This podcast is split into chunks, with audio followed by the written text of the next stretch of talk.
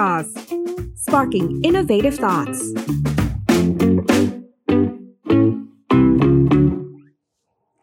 สวัสดีครับทุกคนขอต้อนรับเข้าสู่รายการ Tech Law Talk กับผมโจอี้นะครับ รายการของเราเป็นโครงการความร่วมมือระหว่าง t e c h s o u r c e และก็ Baker McKenzie บริษัทที่ปรึกษากฎหมายชื่อดังระดับโลกนะครับ เราต้องการที่จะทำให้ทุกคนเข้าถึงเรื่องของกฎหมายอย่างย่อยง่ายสำหรับคนที่สนใจด้าน business model นะครับ แล้วก็เทรนด์ของเทคโนโลยี ที่มันเปลี่ยนแปลงไป มันจะมีกฎหมายอะไรที่มาควบคุมดูแล และเป็นสิ่งที่ทุกคนควรรู้กันบ้าง วันนี้หัวข้อที่เราจะพูดคุยกันนะครับเป็นเรื่องของการคิดค้นนวัตกรรม หรือไอเดียต่างๆ หากคุณเป็นคนหนึ่งที่มีไอเดีย แล้วอยากรู้ว่ากฎหมายจะมาดูแลจัดการเรื่องนี้ยังไง อีกทั้งถ้าเกิดเรามีไอเดีย แล้วมีคนขโมยไอเดียเราไป เราจะต้องทำอะไรบ้าง จะต้องรู้เรื่องอะไรบ้าง วันนี้เราจะมาพูดคุยกับทนายความหุ้นส่วนของ Baker McKenzie นะครับท่านแรก พี่นนท์หรือคุณนนท์นะครับหอระยังกูลนะครับทนายความหุ้นส่วนด้านทรัพย์สินทางปัญญา และเทคโนโลยีนะครับและอีกท่านครับพี่นาวหรือว่าดรรัตดีมาดานะครับมุ่งการดีทนายความหุ้นส่วนทรัพย์สินทางปัญญาและเทคโนโลยีเช่นกัน สวัสดีครับพี่นาวและครับพี่นนท์ครับผมทราบมาว่าพี่นาวจริงๆแล้วเนี่ยไม่ได้จบด้านกฎหมายอย่างเดียว แต่มีด้านของเคมีแล้วก็วิทยาศาสตร์ด้วย แต่มันมาเกี่ยวข้องกับกฎหมายได้ยังไงครับ ค่ะ ก็เนื่องจากว่าเราทำสายงานที่เป็นนวัตกรรมและเทคโนโลยีนะคะ แล้วก็ทรัพย์สินทางปัญญาเนาะเพราะนั้นก็คือว่าในเนื้องานส่วนหนึ่งอะค่ะก็คือจำเป็นที่จะต้องเข้าใจนวัตกรรมใหม่ๆ สิ่งใหม่ ๆ ซึ่งก็จะเกี่ยวข้องกับทางด้านวิทยาศาสตร์อะไรอย่างนี้ด้วยค่ะ เพราะนั้นก็คือ จริงๆแบ็กกราวด์เดิมก็คือเป็นเป็นนักวิทยาศาสตร์แล้วก็มาเรียนกฎหมาย ซึ่งจริงๆแล้วคือใน Baker McKenzie เราก็จะมีทีมน้องๆ อีกหลายคนเลยค่ะ ที่จบสาขาต่างๆ ของวิทยาศาสตร์และวิศวกรรมค่ะอืมแสดงว่าในทนายความของเบเกอร์เนี่ยไม่ได้จบด้านกฎหมายอย่างเดียวบางท่านก็จะจบด้านอื่นๆด้วย แต่ว่ามันจะเป็นสิ่งที่ มาต่อยอดและเป็นสิ่งที่เสริมความรู้ด้านกฎหมายในด้านต่างๆ ด้านนั้น ใช่แล้วค่ะ เท่มากจบหลายด้านมากวันนี้เราจะมาคุยเรื่องของไอเดียแล้วก็นวัตกรรม ก็เลยเชิญพี่นนท์มาเป็นคนช่วยถาม ช่วยเสริมช่วยตอบเพราะบางทีผมอาจจะตกหล่นคำถามหรือว่าสิ่งที่เราควรรู้อย่างคำถามแรกครับ มีคนอยากรู้เหมือนกันว่าในทางกฎหมายครับไอเดียและก็นวัตกรรมมันมีความหมายยังไงบ้างครับ ก็ไม่งั้นเดี๋ยวลองเริ่มดูก่อนก็ได้นะครับ จากคำว่าไอเดียก่อนก็แล้วกันนะครับสำหรับไอเดียเนี่ยต้องบอกว่า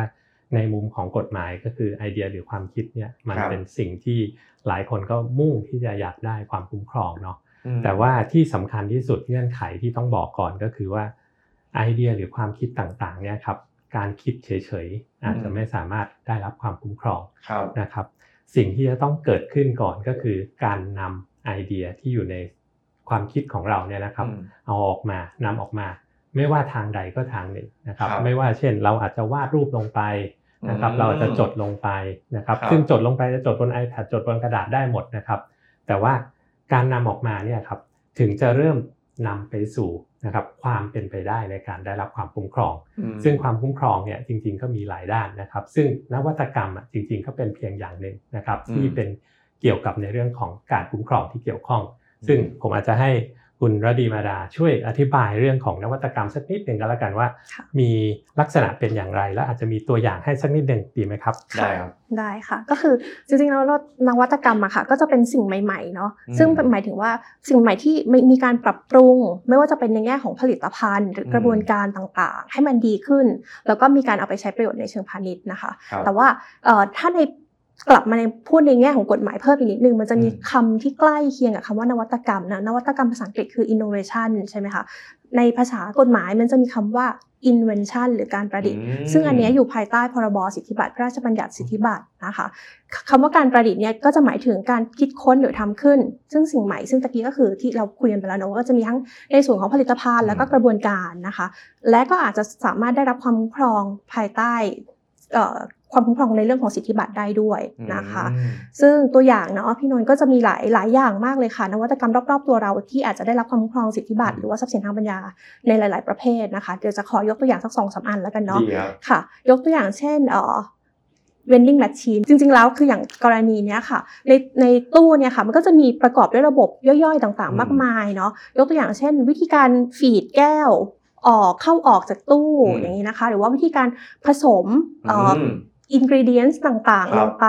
นะคะ อย่างเงี้ยเป็นต้นก็สามารถที่จะไปจดเอ่อเป็นสิทธิบัตรได้อืมเพราะว่ามันก็คือกระบวนการหรือว่าอืมอุปกรณ์นะคะ ที่สามารถที่จะ protect อืมได้รับคุ้มครองอืมภายใต้กฎหมายสิทธิบัตรเป็นต้นอะอันนี้ตัวอย่างที่หนึ่งครับตัวอย่างถัดไปแล้วก็อาจจะไปพูดถึงในเรื่องของเอ่อ variable device เนาะซึ่งตอนนี้ก็ถ้าเป็นแบบสาย healthy หน่อยนะคะ ก็อาจจะแบบเอ่อ ใช้กันเยอะมากเลยใช่ไหมคะซึ่ง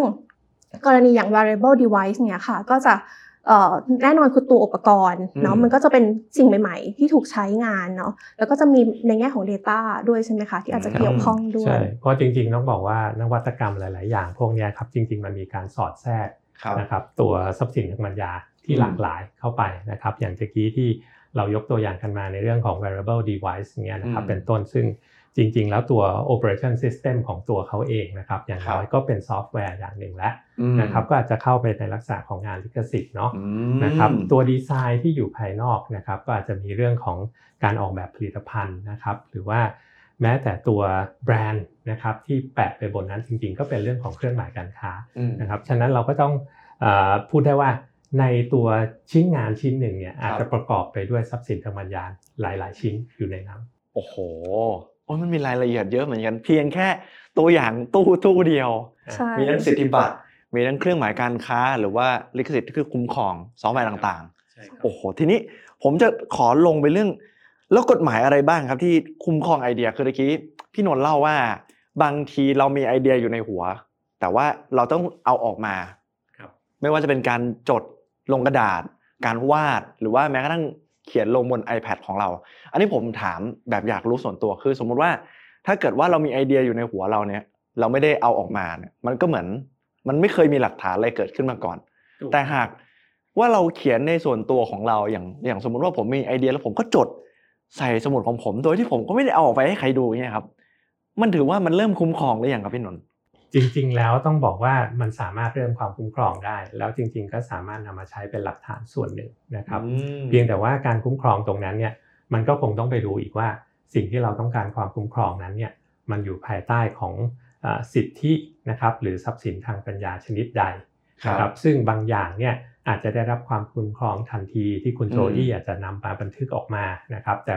บางอย่างอาจจะต้องเอาไปจดก่อนนะครับอืมแต่ถามว่ามันมีที่มาที่ไปไหม แน่นอนว่าสิ่งที่เราบันทึกลงไปเนี่ยครับจะนำมาซึ่งการนำไปอ่าพัฒนาต่อหรือเอาไปจดทะเบียนต่อได้นะครับ หลังจากนั้นอืมฉะนั้นอ่าในระยะยาวเนี่ยอืมการเก็บสิ่งเหล่านี้ไว้เนี่ยนะครับย่อมมีประโยชน์แน่นอน เพราะบางอืมทีบางครั้งเนี่ยการจะพิสูจน์ว่าเราเป็นคนสร้างสรรค์สิ่งเหล่านั้นขึ้นมาจริงหรือเปล่าเงี้ยบางทีมันก็มาจากการพิสูจน์วันเวลาที่เราใส่เข้าไปในนั้นด้วยเหมือนกันนะครับ ก็มีส่วนช่วยกันละกัน แต่ผมก็คงไม่ได้บอกว่า เป็นสิ่งที่อ่าเป็นคำตอบสุดท้ายก็คงอาจจะไม่ใช่ แต่ถามอืมว่ามีส่วนช่วยไหมน่าจะมีส่วนช่วยนะครับอืมแต่ว่าถ้าบางอย่างอย่างเช่นอ่านวัตกรรมที่ต้องไปจดทะเบียนอย่างเงี้ยนะครับครับมันก็อาจจะจำเป็นที่จะต้องไปดำเนินการต่อคือแค่จดไว้เฉยๆบนบันทึกมันอาจจะทำไม่ได้เพียงพอเพราะอาจจะต้องไปเขียนในรายละเอียดว่ามีรายละเอียดอย่างไรมีอ่าลักษณะของข้อถือสิทธิ์อย่างไรอะไรเงี้ยเป็นต้น ซึ่งเดี๋ยวเราอาจจะไปพูดคุยกันเพิ่มเติมในส่วนต่อไปว่า ในลักษณะของการจดทะเบียนในลักษณะของสิทธิบัตรซึ่งจะต้องจดทะเบียนก่อนเนี่ยต้องทำอย่างไรเป็นต้นอืมแต่ถ้าในมุมของลิขสิทธิ์นะครับ เป็นครับต้นสมมุติว่าเราบอกว่าเรากำลังอยากจะออกแบบอะไรขึ้นมาสักอย่างหนึ่งอืมนะครับ เพื่อที่จะไปอาขอความคุ้มครองในเรื่องของลิขสิทธิ์เป็นต้นเราก็อาจจะเพียงแค่วาดรูปออกมาความคุ้มครอง มันก็เริ่มตั้งแต่การออกแบบตรงนั้นแหละนะครับ เพียงแต่ว่าอาจจะมีการตัดเชือกหรือเปลี่ยนไปใน ส่วนที่หลังจากที่เราเอานำออกมาเผยแพร่จริงอืมๆมันก็มีระยะเวลาที่อาจจะมีการนับเปลี่ยนไปเท่านั้นเอง แต่ถ้าถามว่าอืมเริ่มคุ้มครองไหมความคุ้มครองเริ่มตั้งแต่สร้างสรรค์เสร็จนะครับก็คือวาดออกมาแล้ววาดปุ๊บกฎหมายคุ้มครองทันทีก็เริ่มมากันแล้วกัน ต้องเรียกว่าอ๋อออย่างนั้นนะครับ เริ่มมาแล้วนะครับครัก็บวาดเสร็จก็อาจจะได้รับความคุ้มครองวาดเสร็จเรียบร้อยนะครับ เพราะว่าอืมบางอย่างมันอาจจะไม่ได้จำเป็นที่จะต้องอาทำเสร็จทั้งกระบวนการแล้ว ถึงจะได้รับความคุ้มครองอาจจะไม่ใช่ เพราะบางอย่างมันเป็นไอเดียบางอย่างที่มันอาจจะสามารถอืมนำมาใช้ในการอ่าปกป้องคุ้มครองหรือสร้างให้เกิดการสร้างสรรค์ในอะไรบางอย่างที่นำไปต่อยอดได้อีกในอนาคตก็ได้นะครับแต่สิทธิมันก็เริ่มมาแล้วอืมแล้วทีนี้เอออยากให้เล่าลงรายละเอียดให้ฟังหน่อยได้ไหมครับว่ามันแตกต่างกันยังไงบ้างอย่าง 3 ตัวที่ตะกี้เรามีการพูดถึงไปครับ ไม่ว่าจะการจดสิทธิบัตร ลิขสิทธิ์หรือว่าเครื่องหมายการค้า แล้วแต่ละตัวมันคุ้มครองยังไง เราจะต้องไปจดตัวไหนบ้าง หรือมันมันมีรายละเอียดยังไงบ้างครับค่ะไม่งั้นเราลองเริ่มจากสิ่งที่ต้องจดทะเบียนดูก่อนดีไหมครับอืโอมเคค่ะงั้นก็ขออนุญาตเริ่มจากสิทธิบัตรก่อนละกันนะคะครับค่ะ คืออย่างสิทธิบัตรเนี่ยค่ะอย่างเอ่อกฎหมายแบบเมืองไทยเนาะเราจะแบ่งสิทธิบัตรออกเป็น 3 ประเภทนะคะอืมแต่เอ่อขอย้อนไปนิดนึงได้ไหมคือสิทธิบัตรเนี่ยค่ะก็คือที่ที่เราคุยกันไปแล้วว่ามันจะให้ความคุ้มครองในส่วนของสิ่งประดิษฐ์ นะคะหรือการประดิษฐ์ ซึ่งก็จะมีในส่วนของไม่ว่าจะเป็นผลิตภัณฑ์ หรือกระบวนการหรือกรรมวิธีเนาะอันนี้ก็คือจะสามารถได้รับความคุ้มครองเอ่อสิทธิบัตรได้นะคะครับซึ่งสิทธิบัตรเนี่ยเอ่อเงื่อนไขนะคะที่จะสามารถได้รับความคุ้มครองได้บหลักเบื้องต้นก่อนนะคือมี 3 ข้อนะคะอืมอันแรกเลยก็คือว่าจะต้องเป็นสิ่งใหม่ ใหม่ในที่นี้ก็คือต้องไม่เคยมีคนทำแบบนี้มาก่อนครับอ่าอันที่สองนะคะก็คือจะต้องเป็นสิ่งที่ไม่สามารถคาดหมายได้โดยคนที่อยู่ในฟิลด์เดียวกัน หมายความว่ายังไง หมายความว่าถ้าสมมติว่าเราเป็นนักเคมีอืมเราจะสั่งสังเคราะห์สารขึ้นมาชนิดหนึ่งครับเอ่อถ้าถ้าเป็นสารที่อยู่ในกลุ่มคล้าย ๆ กันสังเคราะห์อืมด้วยวิธีเดียวกันแล้วไปยื่นขอจดสิทธิบัตรมันก็จะใหม่ แต่ว่าด้วยวิธีการที่มันเหมือนเดิม สารในกลุ่มเดิม วิธีการเหมือนเดิมอย่างเงี้ยค่ะ ก็อาจจะไปติดเรื่องของขั้นการประดิษฐ์ที่สูงขึ้น ก็คือเพราะมันเป็นสิ่งที่ไม่ได้นอกเหนือความคาดหมายมของคนที่อยู่ในฟิลด์เดียวกันครับเออนะคะ อันที่3เงื่อนไขที่ 3 ก็คือต้องสามารถนำสิ่งเนี้ยไม่ว่าจะเป็นผลิตภัณฑ์หรือกระบวนการเนี่ยต้องสามารถประยุกต์ใช้ทางอุตสาหกรรมได้อืมอันนี้นะคะถ้าเข้าเงื่อนไขทั้ง 3 ข้อ ถึงจะจดได้ ถึงจะจดได้ แต่จะจดอันเนี้ยจะจดเป็นสิทธิบัตรการประดิษฐ์ อืมอ่าเป็นประเภทที่ 1 ของสิทธิบัตรนะคะ ซึ่งจะมีอายุความคุ้มครอง 20 ปี นับจากวันที่เรายื่นคำขอเข้าไปครับค่ะ ถ้าเกิดผ่านไปแล้ว 20 ปี ไม่สามารถทำอะไรได้แล้ว มันจะตกเป็นของสาธารณะเหรอใช่ใช่ครับค่ะ ตกเป็น Public Domain หรือตกเป็นของสาธารณะใครก็เอาไปใช้ได้แล้วนะครับใช่เพราะว่ากฎหมายก็คือให้สิทธิ์ในการที่จะไปหาประโยชน์นะครับได้ในแค่ตลอด 20 ปี20ปีใช่ครับเพราะว่าอืมเจตนารมณ์ก็คือว่า อยากจะให้พอของที่ตกเป็นของสาธารณะแล้วเนี่ยค่ะ คนหลังที่อยู่ในต่อไปอะค่ะ สามารถที่จะเอาสิ่งเนี้ยไปต่อยอดไปเกิดเป็พันฒนาอะไรบางอย่างใช่เพิ่มเติมขึ้นเป็นนวัตกรรมใหม่ ๆ ได้อืมอ่ามันก็จะเกิดการ roll out ไปเรื่อยๆอย่างเงี้ยค่ะอือืมมเข้าใจแล้วครับ ทีนี้จุดหนึ่งที่ผมคิดว่าน่าจะเกิดเอ่อคำถามและความไม่เข้าใจที่ชัดเจนมากที่สุดใน 3 องค์ประกอบเนี่ยค่ะผมคิดว่าเรื่องหนึ่งคือเรื่องของความใหม่อ่า ใหม่ที่ว่าเนี่ยเราดูอาณาเขตขนาดไหนครับเออใครเป็นคนตีความว่าเป็นยังไงครับค่ะถ้าถ้าว่าตามกฎหมายไทยจะค่อนข้างซับซ้อนเพราะกฎหมายไทยจะเป็นความหมายแบบไฮบริดค่ะ เพราะว่าก็คือถ้าสมมติว่าไฮบริดในที่นี้คือว่าถ้าดูตามเอกสารอืมนะคะ ก็คือต้องเป็นความหมายทั่วโลก คืออมในโลกเนี้ยต้องไม่เคยมีคน publish เอกสารตีพิมพ์ เอกสารอืมในเรื่องนี้มาก่อนเลยอืมนะคะ แต่ว่าถ้าเกิดว่าเป็น ไม่ไม่ได้เป็นเรื่องของการตีพิมพ์ แต่เป็นเรื่องของอุปเอ่อการใช้งานของของสิ่งนั้นมหรือกรรมวิธีนั้น อันเนี้ยจะดูแค่หลักในประเทศไทยอืมอาจจะแบ่งเป็น 2 อย่าง ซึ่งก็เลยเป็นระบบไฮบริดก็เลยครับจะแบบมีความซับซ้อนนิดนึง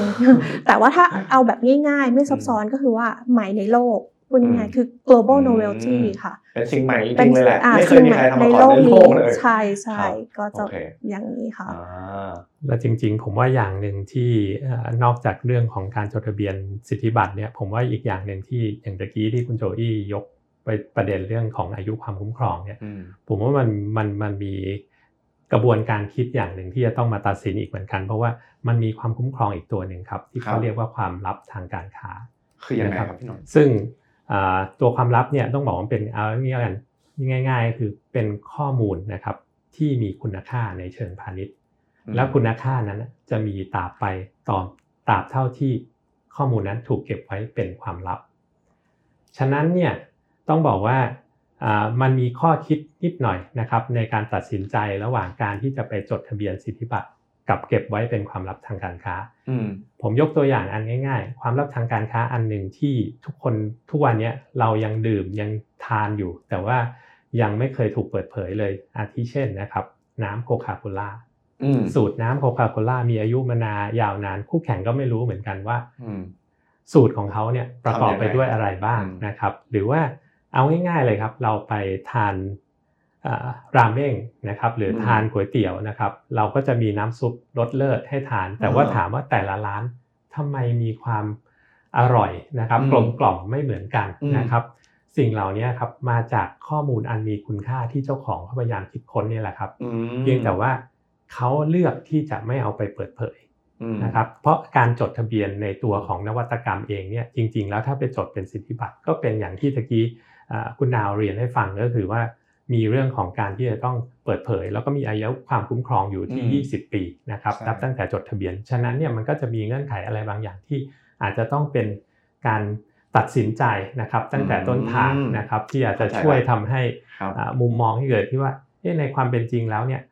ต่อให้เราคิดค้นอะไรขึ้นมาใหม่สักอย่างหนึ่งอืมจำเป็นไหมที่จะต้องไปจด หรือเราควรจะไปเลือกไปอีกทางหนึ่งก็เป็นแนวคิดอย่างหนึ่งที่อาจจะเอามาใช้ประกอบความคิดตรงนี้ครับ อืมโอ้โหฟังแบบนี้ดู สมมุติผมเป็นเจ้าของกิจการผมตัดสินใจยากเหมือนกันนะครับ เนี่ย มันมันอาจจะมีข้อดีข้อเสียที่แตกต่างกันออกไป อย่างสมมุติยกตัวอย่างเรื่องของน้ำเครื่องดื่มอัดลมที่ตะกี้พี่นนท์เล่าให้ฟังว่าเอ่อถ้าเกิดเราไปจดสิทธิบัตรหรือว่าลิขสิทธิ์ต่างๆ มันก็จะอาจจะเป็นเรื่องของการคุ้มครองว่าจะไม่มีใครทำสูตรชั้น เหมือนชั้นหรือว่าอีก 20 ปีก็จะไม่มีทางได้รู้ว่าชั้นใส่อะไรเท่าไหร่ยังไงบ้าง แต่ถ้าเกิดเก็บไว้ กับตัวเป็นความลับทางการค้า แต่ถ้าเกิดมีวันหนึ่งเราเกิดมีเอ่อเรียกว่าคนทรยศภายในออฟฟิศบริษัทของเราแอบเอาสูตรนี้ไปขาย มันก็จะคุ้มครองไม่ได้เหมือนกันนี่ครับใช่ครับ เพราะว่าโอ้คุณค่าของความลับทางการค้า มันมีค่าก็ต่อเมื่อมันมันเป็นเก็บเป็นความความลับลับไว้อยู่ใช่ค่ะมันเหมือนดาบที่เราต้องเลือกว่าจะเอาแบบเอาด้านใดเลยนะครับเนี่ยใช่โหสนุกมากซึ่งครับจริงๆเราขอเสริมพี่นนท์อีกนิดนึงค่ะ ก็คือในส่วนของความลับทางการค้าค่ะอืมเอ่อ คนที่เป็นเจ้าของข้อมูลที่เป็นความลับนั้นเนี่ยจะต้องมีหน้าที่ในการทำมาตรการในการจัดเก็บให้เหมาะสมด้วยอ่าคือสมมติเราจะอ้างลอยๆ ว่าเนี่ยอันเนี้ยคือเป็นความลับของบริษัทถ้ามาเอาไปเปิดเผยมแต่พอถึงเวลาปริ้นเอกสารออกมาแล้วก็วางเอาไว้ตามโต๊ะอย่างเงี้ยค่ะ ก็คือถือว่าไม่มีมาตรการในการจัดเก็บอืมแล้วเนาะก็อย่างเงี้ยคือจะไม่สามารถอ้างได้ครับมันจะต้องมีมาตรการอืมเช่นแบบเอ่อ ถ้ามีการปริ้นออกมา แล้วเป็นข้อมูลที่เป็นความลับ จะต้องมีการทำลายเอกสารนี้ทิ้งทันทีภายในกี่วัน หรือการเข้าถึงอืมระบบคอมพิวเตอร์จะต้องมีแบบpassword แน่นหนายังไง หรืออาจจะต้องแม้กระทั่งว่า CCTV มีการติดตั้งครับเพื่อที่จะมอนิเตอร์ว่าใครเข้าห้องลับของเราบ้าง เช่นเป็นสูตร เรามีสูตรอยู่ในนั้นน่ะเอ่อสูตรไก่ทอดสูตรอะไรก็ได้นะคะครับแล้วใครที่เข้าไปห้องนั้นบ้างเออเออเกิดอะไรขึ้นบ้างอะไรอย่างเงี้ยค่ะก็จะมีมาตรการต่างๆ ที่โคที่คนที่เป็นเจ้าของข้อมูลนะคะ จะต้องเอามาใช้ เพื่อจัดเก็บข้อมูลให้เหมาะสมอ๋อโอ้โหนี่นี่เพียงแค่เรื่องสิทธิบัตรนะครับเนี่ย ยังรายละเอียดเยอะขนาดนี้เลยอะเดี๋ยวเราไปกันต่อไวๆนิดหนึ่งครับผมอะแล้วถ้าเป็นเรื่องของลิขสิทธิ์ล่ะครับลิขสิทธิ์เนี่ยจริง ๆ ต้องบอกว่าไม่จำเป็นต้องจดเนาะอย่างที่ตะกี้อืมผมเรียนไปนะครับ ก็คือจริง ๆ ต้องวนกลับมานิดนึงกันละกันครับว่าอะไรที่สามารถเป็นงานลิขสิทธิ์ได้นะครับ อ่าอย่างหนึ่งที่หลายคนอาจจะไม่ทราบนะครับหรือว่าก็อ่าเริ่มรู้กันแล้วนะปัจจุบันก็คืออย่างตัวซอฟต์แวร์เนี่ยอืมจริงๆแล้วถูกมองว่าเป็นงานวรรณกรรมชนิดหนึ่งนะครับก็คือออการเรียบเรียงนะครับชุดคำสั่งลงไปนะครับ ก็ครับถือได้ว่าเป็นงานวรรณกรรมชนิดหนึ่ง ซึ่งได้รับความคุ้มครองในฐานะลิขสิทธิ์เพราะลิขสิทธิ์เนี่ยจริง ๆแล้วเนี่ยอ่าที่มาที่ไปเนี่ยเขามาจากงานเรื่องเกี่ยวกับพวกงานศิลปกรรมต่างอืมๆนะครับฉะนั้นเนี่ยเขาก็จะไปเกี่ยวกับเรื่องพวก ภาพยนตร์ ภาพถ่ายอืมนะครับวรรณกรรมนะครับอ่าดนตรีดกรนรมตรีกรรมนะครับมีเรื่องของอ่าอ่างานปั้นนะครับงานอ่าวาดรูปทั้งหลายเลยที่อืมเกี่ยวข้อง ซึ่งสิ่งเหล่านี้ครับมันจะอ่าจริงๆแล้วได้รับความคุ้มครองทันทีนะครับที่ได้รับการสร้างสรรค์เสร็จอืมแต่นะครับถามว่าจดทะเบียนได้ไหมนะครับอืมก็ต้องบอกว่าบางที่นะครับมีการเปิดโอกาสให้สามารถเอาข้อมูลเหล่านี้ ไปบันทึกได้นะครับ เช่นที่ประเทศไทยเนี่ยกรมทรัพย์สินทางปัญญาเองก็เปิดโอกาสนะครับให้กับตัวผู้สร้างสรรค์เนี่ยสามารถที่จะยื่นจดแจ้งเข้าไปได้นะครับ เพื่อเป็นการอืมสร้างหลักฐานไว้นะครับ กับทางอืมหน่วยงานราชการว่าเราได้มีการแจ้งเอาไว้แล้วอืมนะครับว่ามีข้อมูลอะไรบ้างเราสร้างขึ้นมาอืมตั้งแต่เมื่อไหร่สร้างโดยใครตั้งแต่วันไหนอืมเปิดเผยออกสู่สาธารณะเมื่อไหร่อะไรอย่างเงี้ยนะครับ ก็เป็นส่วนหนึ่งที่อืมสามารถได้รับความคุ้มครองด้วยเช่นกันครับ มีระยะเวลาไหมครับพี่นนท์ก็ จริงๆ แล้วแต่งานนะครับต้องอืมบอกว่าแต่ว่าโดยอายุทั่วๆไปก็จะเป็นอยู่ที่ 50 ปีนะครับนับตั้งแต่อ่าตัวผู้สร้างสรรค์นะครับได้สิ้นชีวิตไป หรือว่าถ้าเกิดมีเรื่องของการนำมาเผยแพร่สู่สาธารณะก็อาจจะเป็น 50 ปี นับจากการเผยแพร่สู่สาธารณะครับก็แล้วแต่ชนิดของแล้วตัแต่วเคงานสด้ด้ววยยใช่ครับอ๋อแต่ถ้าเป็นบางประเทศเขาอาจจะขยายออกไปนะครับ บางครับประเทศเขาเห็นความสำคัญมากเขาก็ไปขยายเหลือเป็นจาก 50 เป็น 70 ปีอะไรเงี้ยก็อืมมีนะครับ แต่ว่าอืมมันจะไม่เท่ากันแล้วแต่กฎหมายของอืมแต่ละประเทศครับ ครับ ไปเครื่องหมายการค้ากันต่อเลยครับ ในส่วนของเครื่องหมายการค้าเนี่ยต้องบอกว่าอ่าการจดทะเบียนนะครับเป็นสาระสำคัญเลยนะครับ เพราะว่าในเรื่องของการจดทะเบียนเนี่ยมันจะมีการระบุในเรื่องของตัวสินค้าหรือบริการที่เกี่ยวข้องนะครับ ที่จะต้องมีการระบุไปด้วยว่าอยู่ในจำพวกใดนะครับ ชนิดใดนะครับ เพราะว่าเครื่องหมายระบบเครื่องหมายการค้าเนี่ยเขาจะมีการจัดกลุ่มนะครับของตัวสินค้าและบริการที่ใกล้เคียงกันไว้ ทั้งนี้ทั้งนั้นเพื่อเป็นการตีกรอบนะครับของ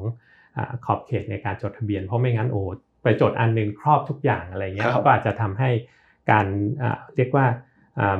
balance นะครับระหว่างสิทธิของเจ้าของรายหนึ่งกับเจ้าของอีกรายหนึ่งเนี่ยอาจจะเกิดปัญหากันนะครับก็เลยมีการพยายามที่จะแบ่งเส้นเอาไว้นะครับ เพราะว่าเครื่องหมายการค้าเนี่ยจริง ๆ ถ้าเกิดไปละเมิดนะครับ ก็จะเห็นกันอยู่ว่ามีคดีอาญากันได้ด้วยนะครับ ก็เลย อาจจะเป็นส่วนหนึ่งที่ทำให้ต้องมาคิดในเรื่องของกรอบการจดทะเบียนที่รัดกลุ่มขึ้นมาอีกระดับหนึ่งครับแล้วอย่างเครื่องหมายการค้านี่มันมีอายุวันหมดของเขาไหมครับ ก็ถ้าในทางทะเบียนนะครับก็จะอยู่ที่ 7 ปีถึง 10 ปีแล้วแต่ประเทศต้องเรียนอย่างนี้นะครับอย่างประเทศไทยเนี่ยสิปีนับตั้งแต่วันที่จดทะเบียน แต่สามารถต่ออายุไปเรื่อยๆต่อได้ครับฉะนั้นถ้าต่ออายุไปเรื่อยๆ ก็นั่นก็หมายความว่า ก็ยังคุ้มครองอยู่ ความคุ้มครองยาวนานไปได้ครับเป็นร้อยปีก็สามารถทำได้เพราะในโลกใบนี้จริงๆก็มีบางเครื่องหมายการค้าที่อายุยาวนานแบบนั้นอยู่แล้ว ที่มีการต่อเรื่อยๆถูกครับโอ้โอเค มีคำถามมาครับว่าอยากให้ลองยกตัวอย่าง use case ให้ชัดเจนขึ้นได้ไหมครับว่าเออนวัตกรรมต่างๆ นั้นมันมี IP หรือว่าทรัพย์สินทางปัญญาอะไรซ่อนอยู่บ้างไงครับเราลองไปเรื่อง smart farming ดีไหมครับนาวโอเคค่ะได้ค่ะ ก็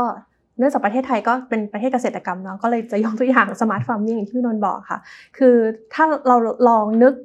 ตัวอย่างนะคะว่าเดิมเนี่ยถ้าเกิดสมมติเป็นเกษตรกร ชาวไร่ชาวนาปกตินะคะที่ไม่ได้มีการเอานวัตกรรมมาประยุกต์ใช้เนี่ยก็อาจจะเป็นการทำไร่ทำนา โดยพึ่งพาสภาพดินฟ้าอากาศทั่วไปใช่ไหมแต่พอในมองในมุมของนวัตกรรมปุ๊บอะค่ะก็อาจจะมีการ เอานวัตกรรมมาใช้ยกตัวอย่างเช่นอะไรบ้าง เช่น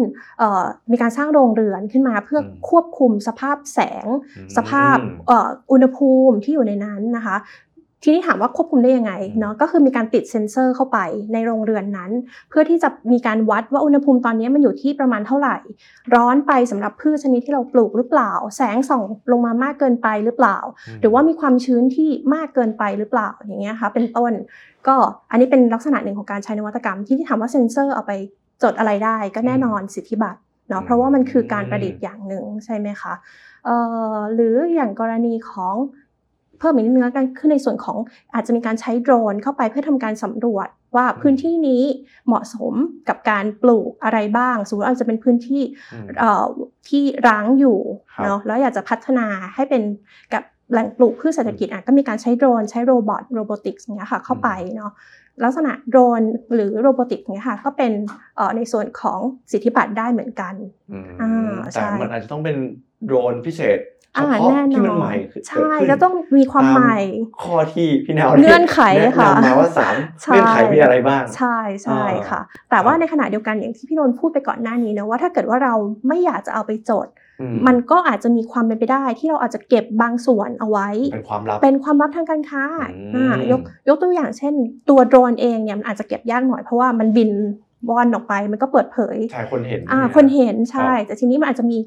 การกลไกการทำงานบางอย่าง ที่เราก็อาจจะเก็บ มันไว้ได้อะไรอย่างเงี้ยค่ะ คือในจริงๆแล้วในนวัตกรรมหนึ่งอย่างเนี่ยมันอาจจะถูกโปรเทคด้วยทรัพย์สินทางปัญญาได้หลายประเภทที่พี่นนท์บอก แล้วในขณะเดียวกันถ้าเราผลิตโดรนขาย มันก็จะสามารถเป็นมีเครื่องหมายการค้าก็คือชื่อยี่ห้อ หรือโลโก้ที่เราขายออกไปกับโดรนอันนี้ก็จะเป็นเครื่องหมายการค้าที่สามารถโปรเทคได้ด้วยใช่ซึ่งจริงถ้าพูดถึงระบบการควบคุม มันก็จะมีนวัตกรรมอื่นเข้ามาด้วย มีเรื่องของ AI อาจจะเข้ามาจะมีเรื่องของ Data ต่างๆนะครับที่มีการเก็บข้อมูลขึ้นมา ซึ่ง Data เหล่านั้นก็อาจจะมี Data ที่ทรงคุณค่าเหมือนกัน แล้วเขาสามารถที่ไปสร้างให้เป็นนวัตกรรมใหม่ ๆ ที่จะใช้เป็นชุดคำสั่งอะไรที่สำคัญต่อได้ด้วยนะครับ ก็เลยเป็นความหลากหลายนะครับในชิ้นงานชิ้นหนึ่งนะครับ ซึ่งจริงๆผมคิดว่าอย่างในอนาคตอันใกล้เนี่ยอย่างตอนนี้เราเริ่มเห็นแล้วของจีนเราดูอีกระบบหนึ่งไหมอย่างเช่น autonomous car เงี้ยค่ะ จริงๆ autonomous car ก็มีมาเบเกอร์ก็ช่วยหลาย ๆ เคสเลยอะค่ะที่ทำอยู่ตอนนี้ค่ะ อย่างจริงๆเราก็คุ้นเคยเนาะ autonomous car ก็จะมีระบบต่างๆ ช่วยช่วยคนขับให้ได้เยอะมากยกตัวอย่างเช่นระบบป้องกันการชนอ่าหรือทำยังไงให้อยู่ตรงเลนได้มากขึ้น หรือว่าวิธีการหักเลี้ยวรถนะคะอืมพวกนี้แน่เอ่อแน่นอนเลยคือสามารถเป็นสิทธิบัตรได้ เพราะมันก็คือ ขั้นตอนการทำงานมของตัวรถนั่นเองอืมเนาะสามารถทำได้ แล้วก็ก็จะย้อนกลับไปเหมือนที่พี่นุ่นบอกเมื่อเมื่อสักครู่ก็คือในส่วนของ Data ต่างๆ ที่มีการ collect แล้วเอาไปใช้งานต่ออย่างเงี้ยค่ะมันก็จะมีทรัพย์สินทางปัญญาประเภทอื่นอืมเนาะใช่ที่สามารถ protect ได้อีกใช่เพราะบางทีในนั้นมันอาจจะมีอัลกอริทึมอะไรบางอย่างที่ทำงานคู่กับอืมตัวระบบ AI นะครับในการตัดครับสินใจต่างๆ เช่น วิ่งไปบนถนนนะครับสิ่งที่อุปกรณ์ตรวจจับต่างๆ สัญญาณเนี่ยเขาเห็นเนี่ย เขา identify ว่าเป็นอะไรนะครับอืมพอ identify ว่าเป็นอะไรการตัดสินใจไปต่อต้องทำอย่างไรอืมสิ่งเหล่านี้มาจากการวางที่เป็นระบบ แล้วก็มีข้อมูลมาประกอบอืมนะครับแล้วก็มีชุดคำสั่งที่เข้ามาประกอบ ซึ่งอืมสิ่งเหล่านี้มันมีทั้งลิขสิทธิ์อ่าแล้แล้ววก็ก็จะมีสิสิททธิธิบับัตตรรประกอบเข้ามาใช่แม้ว่าอยู่ในตัวเดียวกันใช่แต่ว่ามีสองตัวควบคุมไว้ใช่ค่ะเพราะว่ามันแยกประเภทอยู่ในนั้นได้อีกใช่เลยค่ะโห อาจจะมีความลับทางการค้าแทรกด้วยก็ได้ได้ด้วยครับเออนะใช่เพราะบางอย่างไม่เปิดเผยทั้งหมดใช่ถูกครับถูกค่ะสุดยอด แล้วก็จะมีเรื่องเครื่องหมายการค้าด้วยเพราะบางทีอาจจะเป็นยี่ห้อ ที่บางเอ่อโรงงานอาจจะ OEM มาให้อีกอันหนึ่งอ่าโหรายละเอียดเยอะมาก แล้วก็เป็นสิ่งที่ควรรู้จริงๆทีนี้ถ้าเกิดว่าผมเป็นเจ้าของไอเดียครับ ผมอยากต่อยอดไอเดียของผมเนี่ยผมควรจะต้องรู้อะไรในด้านกฎหมายบ้างครับ จริงๆแล้วเราน่าจะเริ่มจากสิทธิบัตรดีไหมครับอืมเพราะว่าค่ะจริง ๆ แล้วบางทีบางครั้ง สมมุติว่าทางคุณโจอี้เคยคิดค้นมาก่อนอืมแล้วจดสิทธิบัตรไว้ หรือคนอื่นจดสิทธิบัตรไว้อืมก็อาจจะมีประเด็นว่าจะไปต่อยอดจะทำยังไงอืมอืมลองให้คุณนาวเล่าให้ฟังดีไหมค่ะก็คือเอ่อถ้าเป็นในมุมของสิทธิบัตรนะคะเอ่อประการแรกเลยจริง ๆ ในกระบวนการสร้างสรรค์นวัตกรรมอะค่ะปกติแล้วเนี่ยค่ะเราจะ recommend คือมักมักจะมีการแนะนำเสมอว่าถ้ามีการคิดค้นนวัตกรรมขึ้นมาใหม่ ๆ ซึ่งส่วนมากแล้วละกันเนาะเนื่องจากว่าทุกวันนี้ทุกคนก็ถูกพุชให้ ผลักดันให้เกิดนวัตกรรมใหม่ๆตลอดเวลาอยู่แล้ว เรามักจะเป็นการทำนวัตกรรมที่ based on อาจจะ based on เทคโนโลยีของคนอื่นมาอีกทีหนึ่งอืมเพราะฉะนั้นความเสี่ยงหนึ่งที่จะเกิดขึ้นก็คือว่าเราอาจจะกำลังละเมิดสิทธิบัตรของคนอื่นที่เขาจดไว้เดิมอยู่ก็ได้ เพราะฉะนั้นในกระบวนการสร้างสรรค์นวัตกรรมมาค่ะ recommend อย่างที่บอกว่าควรจะต้องมีการตรวจสอบก่อนเสมอว่า มันก่มีอนความใกล้เคียงคนอื่นหรือเปล่า ใช่คนมีคนอื่นที่จดสิทธิบัตอืรมเอาไว้ แล้วอืมเราอาจจะไปใช้เหมือนเขาหรือว่าตกอยู่ในขอบเขตของข้อถือสิทธิ์เขาหรือเปล่านะคะครับใช่ อันนี้ก็เป็นส่วนหนึ่งที่ที่จำเป็นจะจำเป็นต้องทำเลยแหละก่อนที่จะล้อนตัว commercialization ของตัวอืม product หรือ process ที่เรากำลังจะทำออกไป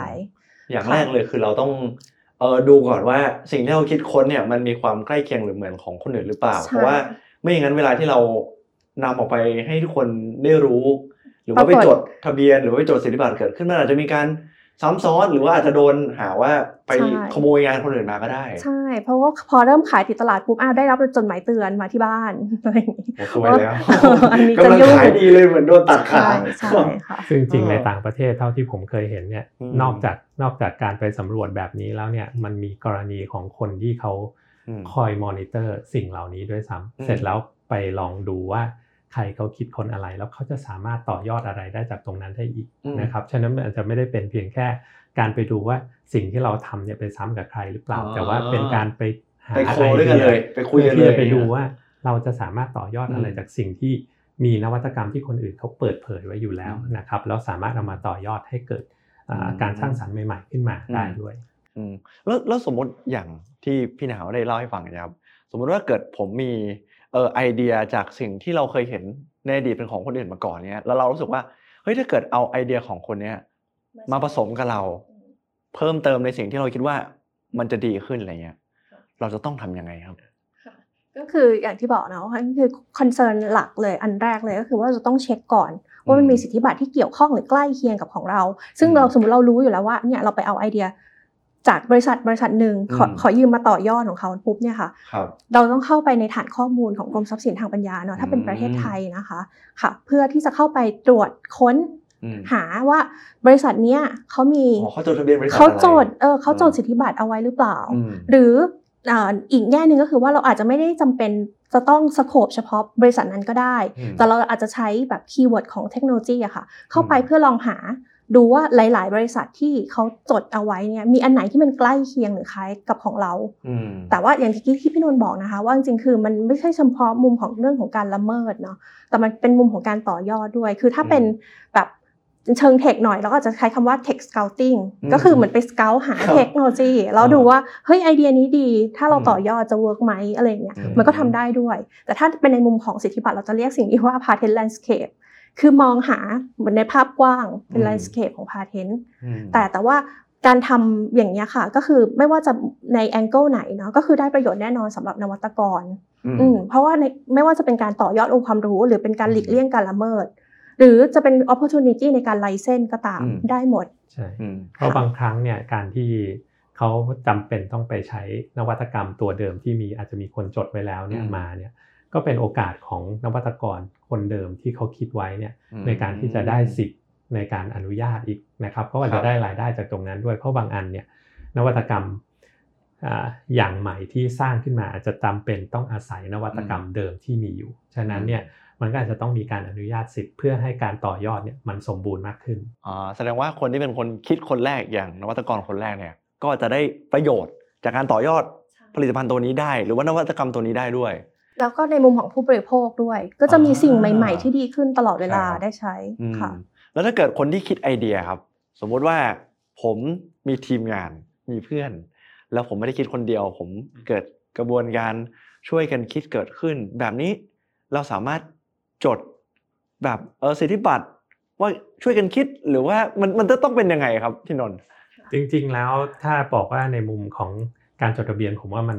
เป็นไปได้หลากหลายรูปแบบ แล้วแต่ว่าตกลงกันกันแล้วกันนะครับอืมว่าเราจะเป็นผู้คิดค้นร่วมหรือเปล่านะครับอืมหรือว่าจะออกมาในมุมที่มีการว่าจ้างซึ่งกันและกันอืมนะครับ ก็แล้วแต่อยู่ที่อ่าการตกลงผู้กันที่อยู่ในทีมนะครับ มีการครับพูดคุยและตกลงกันว่าอืมเราจะออกไปในทิศทางไหน ถ้าสมมุติอืมบอกว่าอ่า สุดท้ายคุณโจอี้บอกว่าเออคุณโจอี้อยากจะเป็นเจ้าของแต่เพียงผู้เดียวเราจะวางแผนยังไงอะไรเงี้ยสิ่งเหล่านี้มันสามารถทำได้ในเชิงการออกในเชิงการออกแบบนะครับตัวครับสัญญาที่เกี่ยวข้องกันละกันอืมนะครับ ซึ่งจะนำมาซึ่งการคุ้มครองที่อาจจะตรงใจกับทีมมากที่สุดนะครับ ซึ่งมันก็คงต้องอยู่ที่เรื่องของการพูดคุยการแบ่งผลประโยชน์ที่ลงตัวครับอ๋อเพราะว่าส่วนใหญ่แล้วถ้าเกิดคุยในทีมแล้วมันลงตัวก็ไม่มีปัญหาด้านกฎหมายต่างๆ แต่ถ้าเกิดคุยแล้วไม่ลงตัว มันจะเกิดการฟ้องร้องเกิดขึ้นอะไรอย่างเงี้ยเพราะว่าจริง ๆ แล้วต้องบอกว่าพอไปต่อครับก็คือครับในเรื่องของการนำไปแสวงหาประโยชน์ร่วมกันก็แล้วกันนะครับในครัอบนาคตเนี่ยซึ่งบางทีบางครั้งเนี่ยมันจะมีเรื่องของภาระหน้าที่อะไรที่อืมเกี่ยวข้องซึ่งกันและกัน แล้วก็รวมถึงการอนุญาตสิทธิ์ซึ่งกันและกันด้วยอืมถ้าบางทีบางครั้งมีเรียกว่าผู้ร่วมหลายคนนะครับอืมหลากไอเดีย ความขัดแย้งมีความเป็นไปได้อืมฉะนั้นอ่า บางทีบางครั้งก็ต้องดูให้ดีเหมือนกันว่า ในลักษณะของการที่ไปแบบอ่าหลาย ๆ คนเนี่ยจะก่อให้เกิดปัญหาหรือเกิดความคล่องตัวมากหรือน้อยแค่ไหน อันนี้ก็คงต้องดูในเรื่องของผู้ร่วมทีมด้วยกันนะครับว่าว่าเป็นไปได้มากน้อยแค่ไหน รู้ว่าตกลงกันยังไง ใช่เพราะจริงๆยกตัวอย่างหนึงค่ะคืออย่างอย่างกรณีสิทธิบัตรเนาะมันจะเป็นระบบจดทะเบียน เพราะฉะนั้นคือมันจะต้องใช้เอกสารอืมหลายหลายอย่างในการอืมประกอบเข้าในการประกอบเข้าไปในเรื่องของการจดมันทะพอเบีจะยนมีเอกสารอะไรพอยกตัวอย่างได้ไหมครับ มันก็จะมีเอ่อการที่แบบคนที่เป็น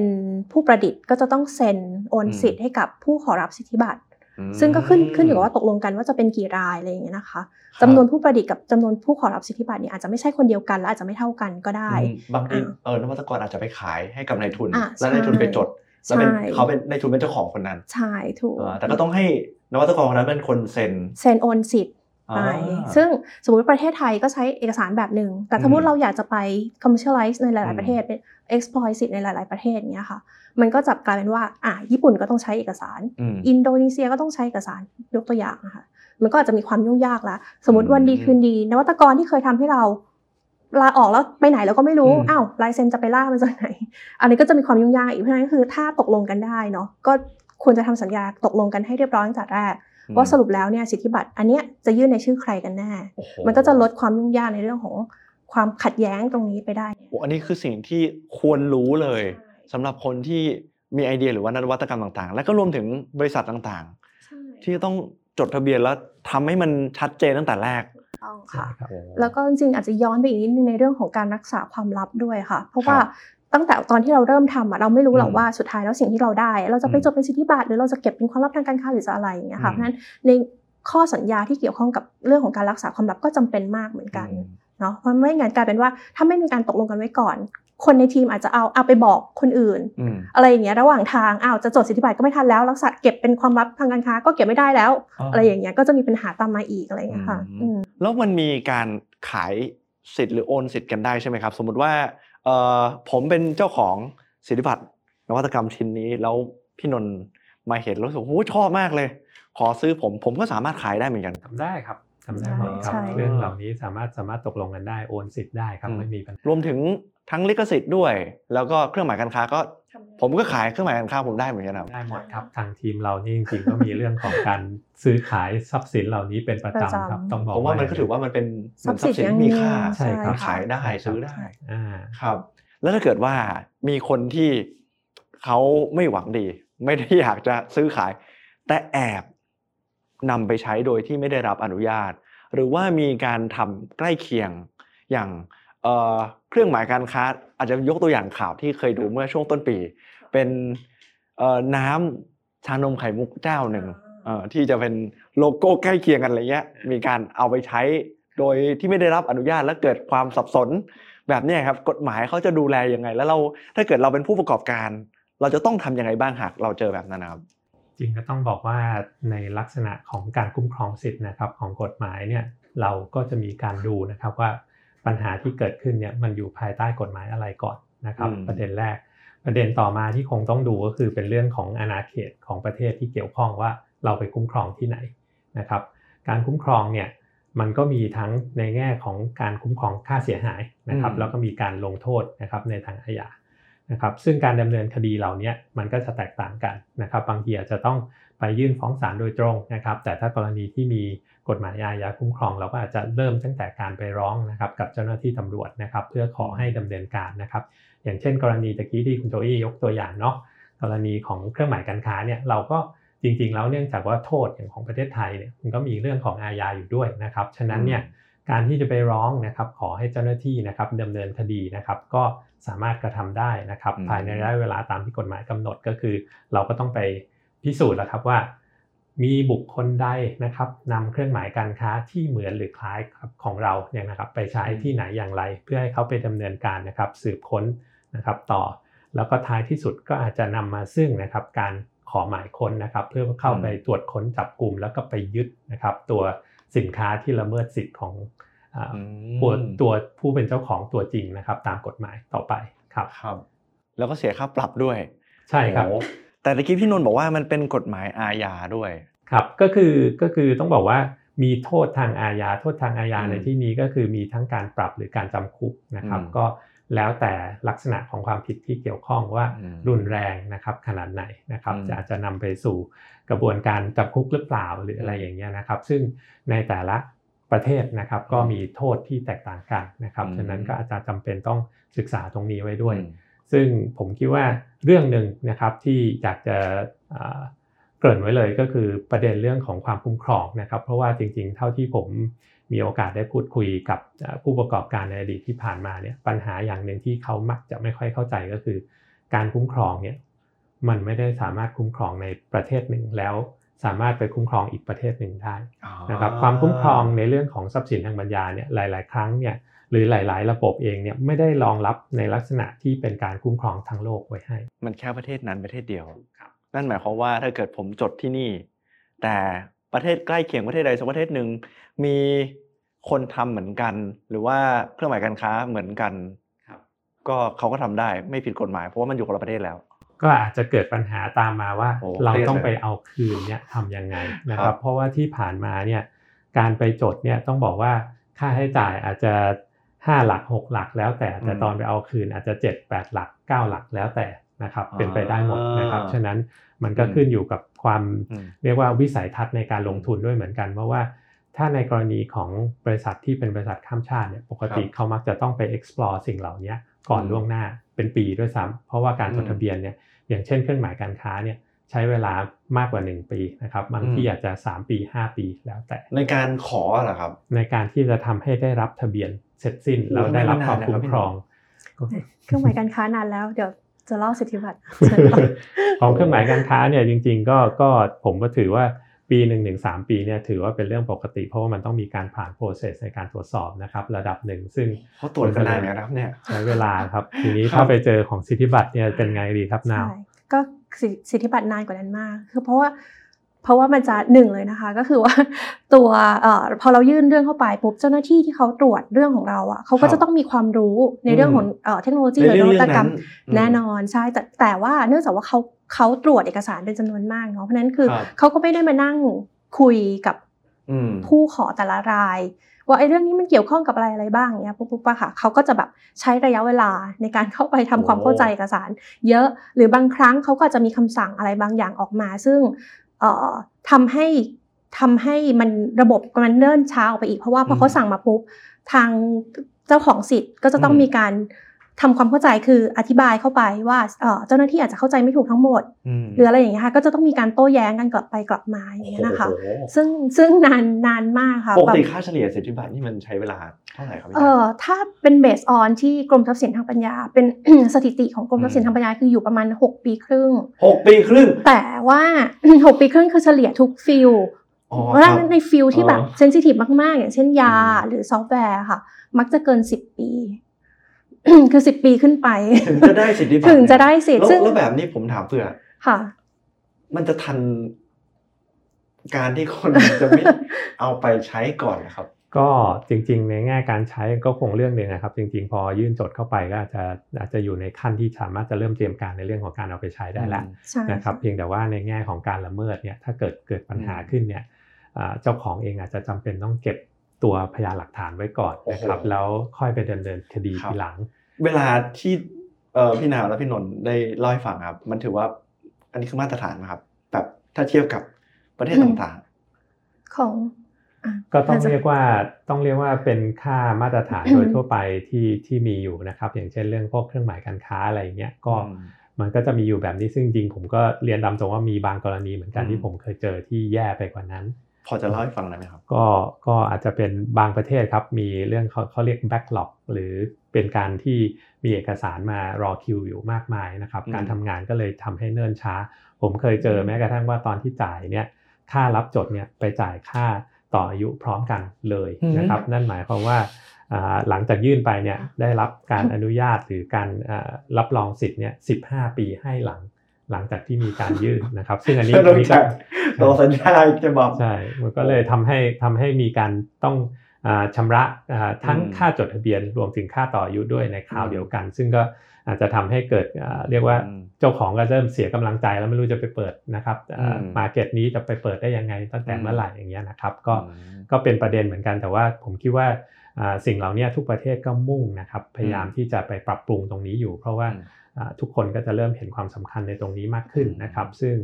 อ่าอย่างล่าสุดเนี่ยจริงๆ บางนวัตกรรมเนี่ยมีการคิดในเรื่องของการปรับปรุงกฎหมายด้วยซ้ำไปว่าให้มีการเร่งรัดให้ดีมากขึ้นนะครับอืมอย่างอ่าเรื่องของ AI อย่างเงี้ยนะครับเป็นต้นซึ่งอาจจะเป็นสิ่งที่กำลังมานะครับอืมก็มีบางประเทศเนี่ยใกล้ใกล้ใกล้ใกล้บ้านเราด้วยซ้ำไปเนี่ยก็มีการปรับปรุงระบบเพื่อให้รองรับการจดทะเบียนแล้วเร็วยิ่งขึ้นด้วยนะครับ เพื่อเป็นการส่งเสริม ซึ่งตรงเนี้ยผมคิดว่าก็ กำลังอยู่ในระหว่างการปรับปรุงกันละกันนะครับในหลาย ๆ ที่ครับพี่นาวอยากเสริมอะไรไหมครับค่ะ ก็จริงๆ อย่างกรณีที่พี่ตะกี้พี่นนท์บอกว่าของจดทะเบียนรับค่ารับจดทะเบียนกับต่ออายุพร้อมกันอืมเคสที่เคยเจอสิทธิบัตรมีเกิดการละเมิดขึ้นแล้ว แต่อืมว่ายังไม่รับจดทะเบียน ไปรับจดอืมเอาปีที่ 18แปลนึกออกใช่ไหมอายุ 20 ปีไปรับจดเอาปีที่ 18 แล้ว ก็ เหลือเวลาที่จะแบบว่าไป negotiate เอ่ออืม collect หลักฐานนู่นนี่นั่น ยื่นฟ้องไปปุ๊บเหลือแบบอีกไม่กี่เดือนก็คือสิทธิบัตรหมดอายุอืมก็คือโหดร้ายกับเจ้าของสิทธิ์นิดนึงอะไรอย่างเงี้ยค่ะโอ้โหใช่ก็ค่ะก็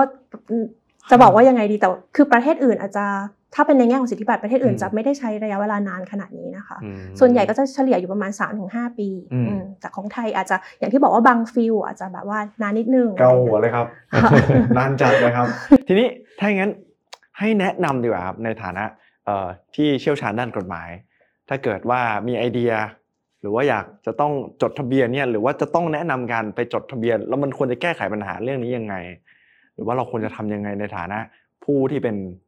คนคิดค้นไอเดียครับ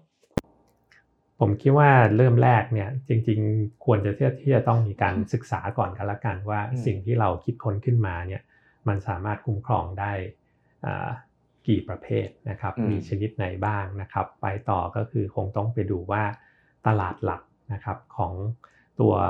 ผู้คิดค้นเนี่ยคิดว่าจะไปตลาดที่ไหนอืมอะไรที่เป็นสิ่งที่ควรจะต้องทำก่อนนะครับ อาจจะคิดตั้งแต่ว่าเป็นตลาดหลัก หรือตลาดรองนะครับที่กำลังจะขยายต่อไปนะครับเพื่อเพื่ออะไรเพื่อจะกลับมาตัดสินได้ว่า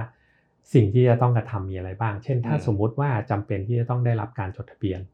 เราควรที่จะต้องไปจดทะเบียนในตลาดหลักก่อนใช่ไหมอืมนะครับแล้วเพื่อที่จะอ่าดูในเรื่องของงบประมาณ เพื่อที่จะไปทำในตลาดรองต่อ ซึ่ง ในหลายกรณีมันก็มีประเด็นเรื่องของระยะเวลาด้วยถูกไหมครับ เพราะอย่างในกรณีของสิทธิสิทธิบัตรบัตรเองเนี่ยมันก็มีเรื่องของ Strict ปัญหา deadline เรื่องของเวลาอยู่อืมนะครับใช่เพราะว่าถ้าไม่ได้ใช้ระบบที่เขาเรียกว่า PCT เนาะระยะเวลาเองเนี่ยเขามีเงื่อนเวลาอยู่แค่ 12 เดือน นับตั้งแต่จดอันแรกที่จะไปจดประเทศที่ 2 สมมติจดในไทยปุ๊บอย่างเงี้ยค่ะวันนี้อืมก็จะมีเวลาตัดสินใจภายใน 12 เดือน ว่าเราอยากจะไปประเทศอื่น ประเทศไหนอืมอีกบ้าง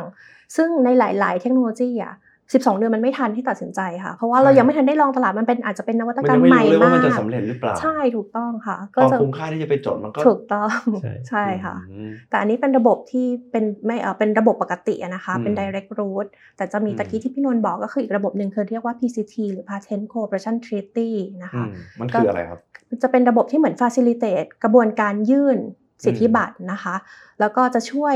ยืดระยะเวลาการตัดสินใจจาก 12 เดือนเมื่อกี้ที่เราคุยกันนะคะ ให้ยืดออกไปเป็น 30 หรือ 31 เดือนแล้วแต่ประเทศอ๋อปลายทางที่เราจะไปยื่นค่ะอืมเพราะฉะนั้นเอกสารหลาย ๆ อย่างที่ต้องต้องใช้ก็ก็จะถูกเอ่อก็จะง่ายขึ้น เพราะถ้าไปยื่นผ่านระบบนี้ก็จะไม่ต้องใช้เอกสารซ้ำๆกันหลาย ๆ ประเทศนะคะอืมอันที่หนึ่งข้อดี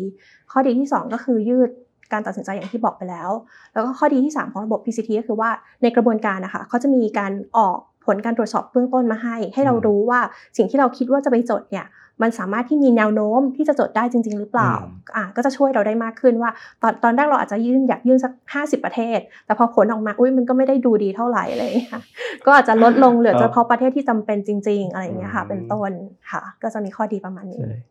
ความ globalization นะครับมันเลยอืมทำให้ต้องจำเป็นต้องมีระบบพวกนี้มารองรับ แต่ก็แน่นอนมันก็คงต้องมีการวางแผนอย่างที่เรียนไปก่อนว่าอืมเราดูแล้วว่าสิ่งเหล่านี้จำเป็นที่จะ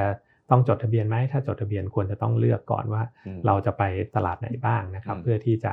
จัดสรรงบประมาณแหละเพราะผมเชื่อว่าคงไม่ใช่ผู้ประกอบการทุกรายที่มีศักยภาพที่จะสามารถอ่าไปลงทุนได้ทั้งหมดอืมนะครับในจุดเหล่านี้ แต่ว่าก็คิดว่าถ้าเกิดว่าเราสามารถครอบคลุมนะครับตลาดหลักไว้ได้นะครับอืมก็จะทำให้เกิดความปลอดภัยมากขึ้นกันละกันอืมเพราะว่าอ่าในกรณีที่ไปเอาคืนเนี่ยผมบอกได้เลยอืมว่าค่าใช้จ่ายแพงมาก จริง ๆ ก่อนที่จะเข้ารายการพี่นนท์แอบ เกริ่นให้ฟังว่ามันมีเคสที่พี่นนท์เคยแนะนำให้เขาไปจด แต่สุดท้ายเราไม่ได้จด เราต้องไปเอาคืนทีหลัง แล้วมันไม่คุ้มค่า พอจะเล่าเรื่องอันนี้ให้ฟังก็ฟังหน่อยได้ไหมจริง ๆ ก็คงก็คงขอเล่าอ่าคร่าวๆแล้วกันนะครับ ในรูปแบบที่ว่าต้องบอกว่าในเรื่องของการจดทะเบียนเอาเครื่องหมายการค้าแล้วกันนะครับ โดยลักษณะแล้วเนี่ยเนื่องจากว่าปัจจุบันเนี่ยการทำตลาดของธุรกิจต่างๆเนี่ยมันมีความกว้างมากขึ้นนะครับอืมแล้วก็มีเครือข่ายที่ เรียกว่ามีโอกาสที่จะไปได้มากขึ้นนะครับ ฉะนั้นเนี่ยอ่าการจดทะเบียนเครื่องหมายการค้าเนี่ยในหลาย ๆ ภาคธุรกิจเนี่ยก็จะมักจะไปมองว่าอ่าการจดทะเบียนเนี่ยเป็นเรื่องของค่าใช้จ่ายที่สิ้นเปลืองนะครับ ไม่ไม่อ่าไม่น่าลงคุ้มค่าทุนอะไรประมาณไม่คุ้มค่าอืมนะครับ ทั้งที่จริง ๆ แล้วเนี่ยต่อตลาดหนึ่งอาจจะอยู่ที่หลักหมื่นหลักแสนนะครับที่ที่จะไปจดนะครับ แต่ว่าอ่าด้วยความประหยัดกันแล้วกันครับ หลาย ๆ ครั้งที่เจอนะครับ ก็บางที นะครับ ก็เอาไปฝาก ฝากในที่นี้ฝากใคร ฝากผู้จัดจำหน่ายหรือผู้แทนจำหน่ายในท้องที่นั้นๆนะครับ ด้วยความไว้วางใจอืมแต่เนื่องจากว่าผู้จัดจำหน่ายหรือผู้แทนจำหน่ายเหล่านั้นนะครับ ไม่ได้เป็นธนาคารนะครับ ไม่ได้มีหน้าที่ต้องคืนนะครับ ไม่ได้มีสัญญารับฝากอืมเขาเอาไปจดในนามเขาสุดท้ายนะครับอืมกลับมาต้องเอามาทะเลาะกัน เพราะว่า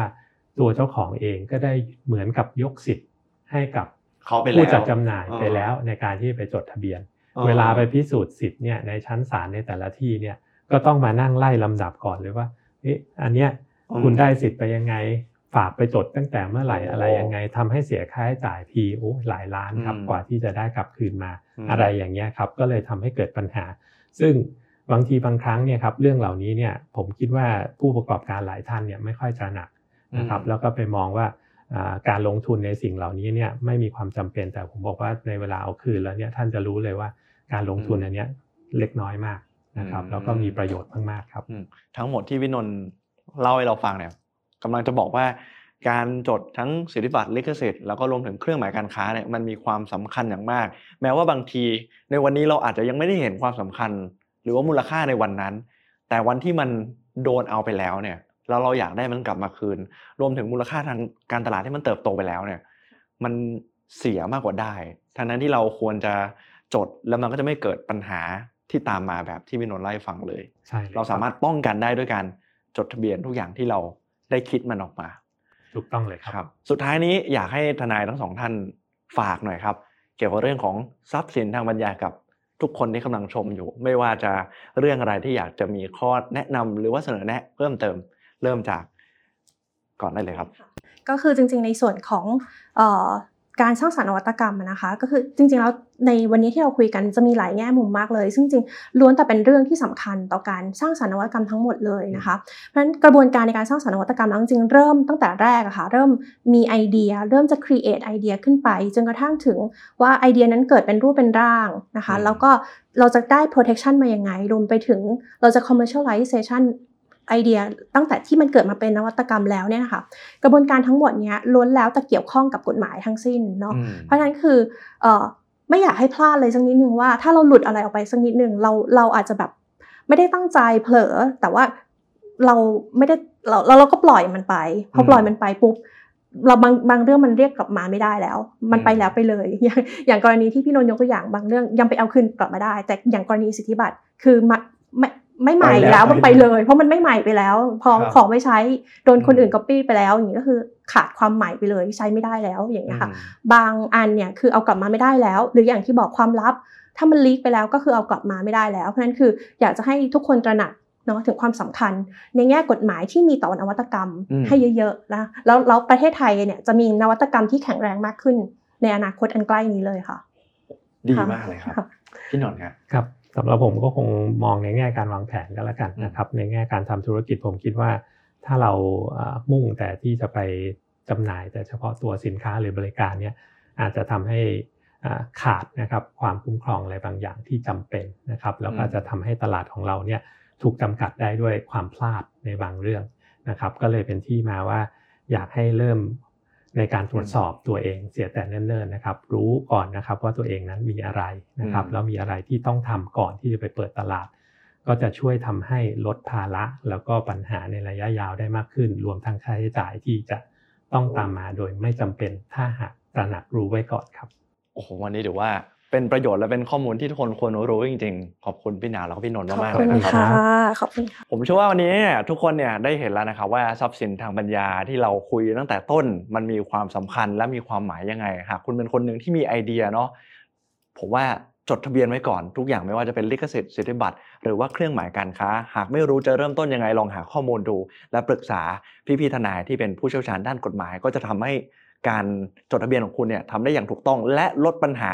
ที่เกิดขึ้นจากเคสต่างๆ ที่วันนี้เราได้นำมาฝากและเล่าให้ฟังนะครับ ขอบคุณสำหรับการติดตามสามารถติดตามไลฟ์เซสชันดีๆ แบบนี้ ผ่านทาง t e c h s o u r c e แล้วก็จะมีบทความที่เราสรุปให้ได้ตามอ่านกันนะครับ ในทุกช่องทางของ t e c h s o u r c e วันนี้ผมโจอี้และทนายทั้งสองท่านลาไปก่อนครับ สวัสดีครับ